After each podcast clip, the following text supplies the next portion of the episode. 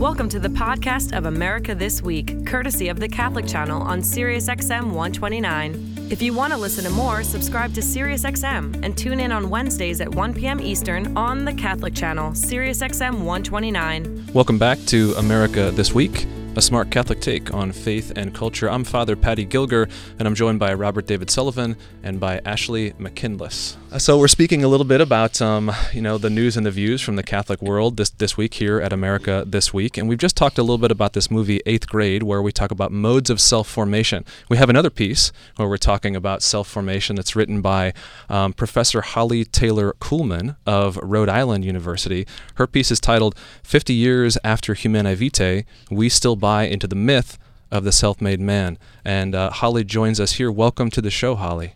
Thank you so much. Really grateful that you could be here with us all the way from Rhode Island. Yeah, just a quick correction. It's Providence College in Rhode Island. Ah, I'm sorry. Yeah. I'm sorry. That's what I meant to say. I had all that prepared. Thank you. Providence College in Rhode Island. Yeah. And Holly, can you, this is the 50th anniversary of Humanae Vitae. Can you give us a little bit of a baseline for listeners who may not be quite as well versed in what that is or what it means about where this comes from? Right. I think we're here on the very day of the 50th anniversary of Humanae Vitae, if I'm correct about that. So Humanae Vitae, an encyclical published that... the most immediate thing to say is that it was an encyclical published and plunged almost immediately, in fact, even in a certain sense prior to its publication, into pitched controversy. Just a couple of the facts, written by Pope Paul VI, 1968, and it deals with, as I mentioned in the essay that I wrote for America, it certainly what has been most controversial is its fundamental teaching against artificial birth control. Yeah. But my sense of the document is that there are some really interesting, more fundamental claims. Certainly the encyclical offers those claims as arguments toward that concrete conclusion, but the claims are more important. In the end, they affect a wide variety of different concrete practices and scenarios. And so, I just thought I would take a step back for a moment. So, what are those claims? What? Right. What's the vision that it sets forth? Right. Well, maybe I should rephrase it this way. I would say that the encyclical asks some questions of us and challenges us in ways that push us even more than they did 50 years ago to try to look for answers. So the concerns that it names are concerns with our interest in controlling ourselves. Yeah. Now listen, I'm a parent of 4 children, so I have said control yourself. Hopefully frequently. But, and this is not disconnected from the conversation that you were just having about social media. Oh. I think we've moved almost imperceptibly to a place where control of ourselves is something that is woven into our life and our experience in a way that really is, in my view, new. And I don't intend to just issue Jeremiah and just talk about doomsday, but I do think there are some really troubling aspects to that constant, unrelenting pressure to... I'll just say it a little bit provocatively, to compose yourself in certain ways and then offer yourself to the world. Go ahead. Well, I'm saying you don't necessarily mean compose as in restrain yourself, but compose as in creating yourself or creating an identity. Maybe I should use the theological term, to create yourself. I'm thinking now of social media because you all were just speaking about it, to create yourself for the consumption of other people.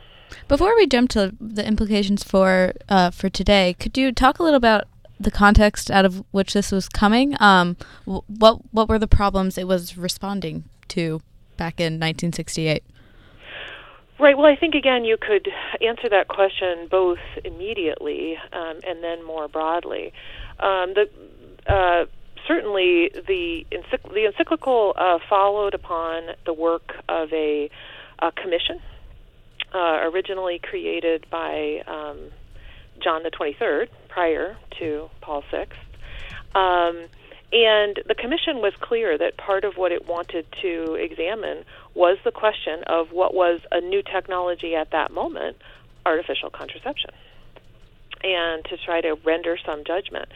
Part of what made the encyclical so controversial was that the commission, made up of a number of different members and including some lay members, came to a different conclusion than the encyclical that Paul VI issued.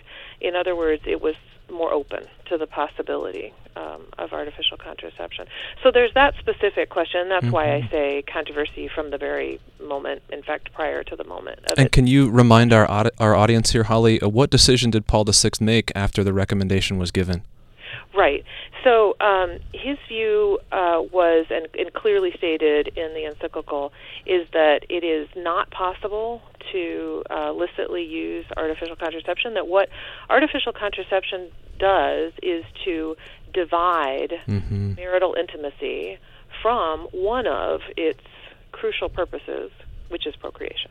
Excellent. And that those two would have to remain joined. Classically, the argument goes that intimacy in marriage is designed both for greater unity between the two spouses and also for procreation, for the both birthing and raising of children too. That whole project of openness to that project of family, and that dividing it really distorts the act itself.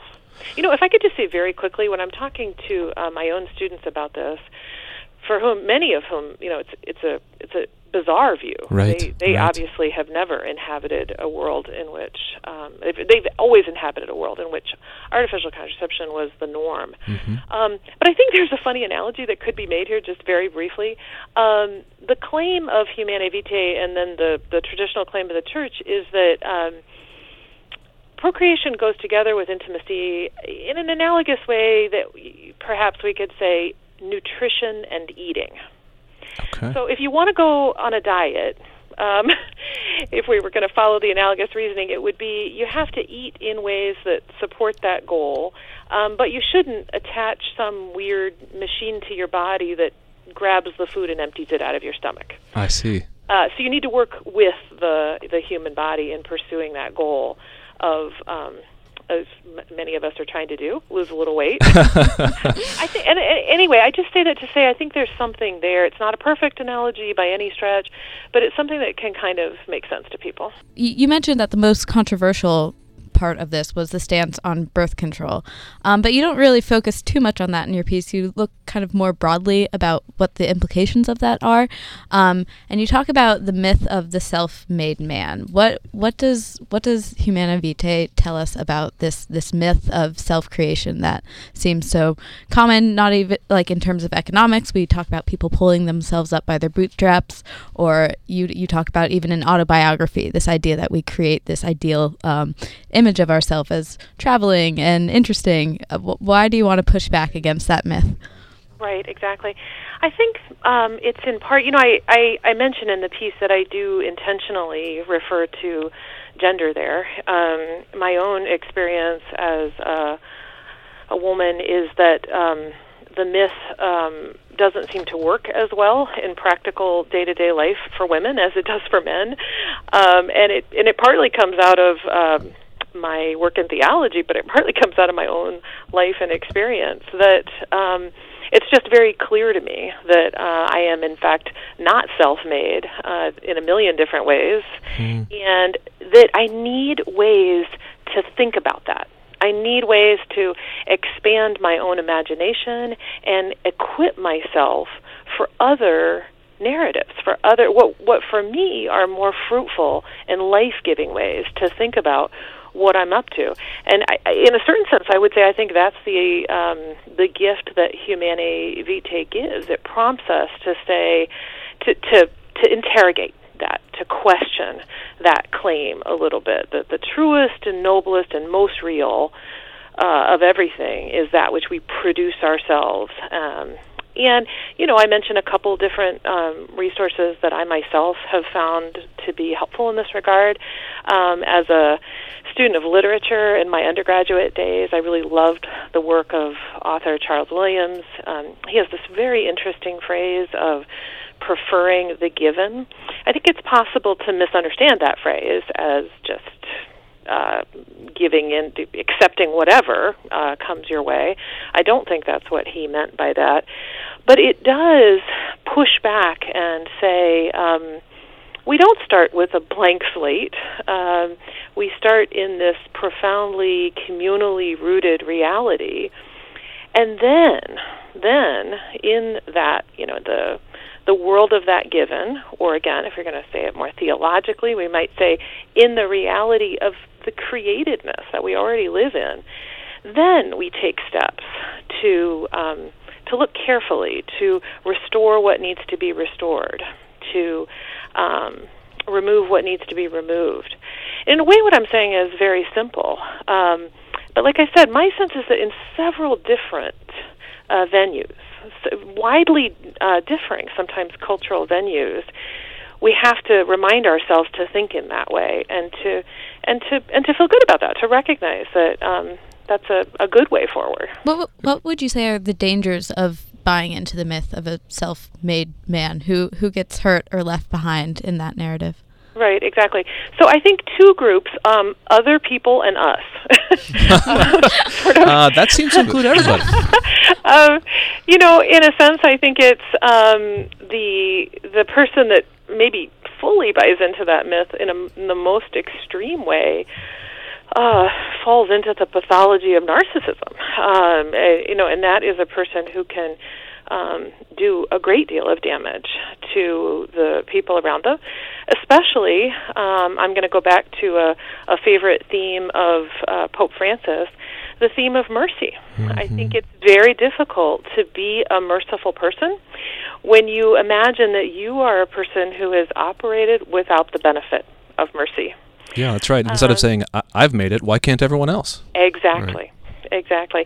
But then I'll just say briefly, I think also the more that we live in a castle of our own making, the more that we become lonely and isolated and so on.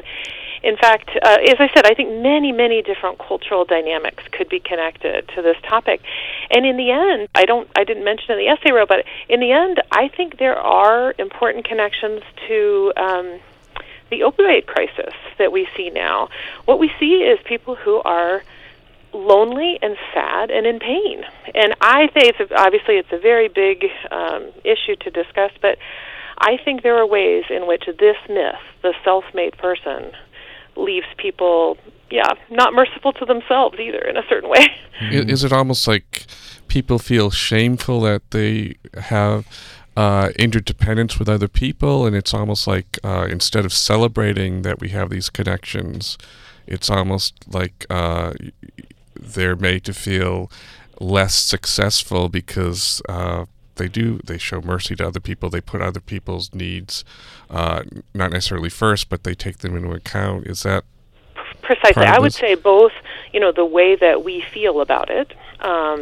So I could even, I've referred briefly to my own experience. I wouldn't mind saying for myself, as a woman doing the work of theology, for example, I've become aware that I often work best in situations of conversation and dialogue and intentionally and explicitly communal scenarios, even though that is not always the norm.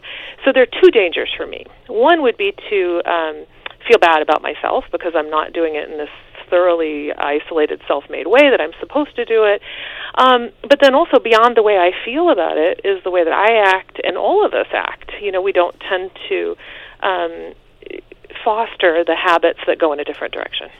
Yeah, you do such a good job. I really enjoyed this piece a lot, Holly. I just want to say to you, and you're totally welcome. And one of the, like, this dialectic or this, you know, dyad that you're drawing, I feel like we have all of these words that kind of go, you're either one thing or another thing. So for example, you know, control is right at the heart of that. You're either in control, or you're being controlled, or you're the actor, or you're passive and you're being manipulated by someone else. And it seems like we've constructed this kind of self-understanding of a community and of ourselves as individuals where there's no middle ground to be had there. And then you give us that really interesting phrase, you know, that we talk about, preferring the given, or that you also quote, of course I'm going to love any article where you quote J.R.R. Tolkien in it, this idea of sub-creation, not original creation, sub-creation. Anything that you'd want to say about where this points us? What kind of person are we becoming? Right. I think you have really put your finger on something very important there in the drive for a kind of sharp dichotomy, and it is exactly, you know, against which that I'm trying to press a little bit. Mm. So for me, for example, you know, we could get very philosophical, but I think of categories like conversation, I actually think, is a deeply rich category. Friendship, mutuality, interconnection. And then the word that was coming to mind that I think of as a more philosophical term was participation. Mm-hmm. You know, it's not always a matter of competition, a matter of a zero-sum game, where somebody wins, and so there are other ways to conceptualize what we're up to here. And of course, sub-creation inherently does that. It says I'm swimming in a world that is given to me. In a certain way, I'm swimming in what is already gift. Now, what do I do going forward? One of the, like, and you talk about this idea of participation or of collaboration or of conversation, and you give this beautiful example at the end of your piece. And I was thinking, in addition to those examples, I was thinking of motherhood, you know, or pregnancy or something where, you know, literally my own life, you know, immersed in the body of my mother, that I'm obviously not self-sufficient in this. You give this great example of St. Augustine of Hippo and his mother, an experience that they share. Can you say something real brief about that? We only have about 90 seconds left to talk, but I wanted to be sure to point this out.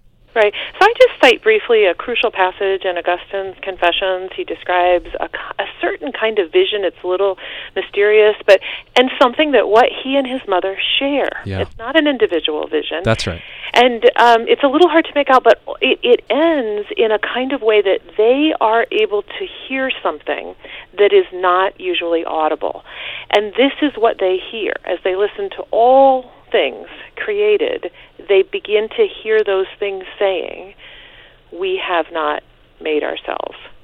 And I would agree with you. I think there's nothing accidental there about that crucial intimate relationship between a mother and a son, and I think that really signals for us much broader realities. We are related to one another, whether we recognize it or not, and that when we do recognize it, we're able to go forward better. Well, Holly, this has been a really fantastic conversation. I wish we had more time to visit with you, but this has been really wonderful. Thank you for joining us here. Thank you so much. Holly Taylor Coolman, who just joined us, is an assistant professor of theology at Providence College in Rhode Island. Her piece called 50 Years After Humanae Vitae, We Still Buy Into the Myth of the Self-Made Man, you can find at americamagazine.org/Sirius, as you can find all the rest of our pieces there today. I really found this conversation fascinating.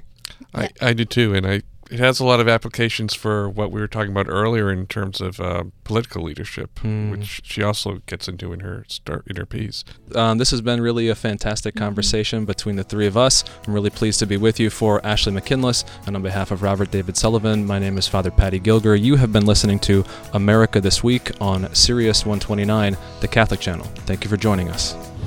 Thank you for listening to the podcast of America This Week, courtesy of the Catholic Channel on SiriusXM 129. If you want to listen to more, subscribe to SiriusXM and tune in on Wednesdays at 1 p.m. Eastern on the Catholic Channel, SiriusXM 129.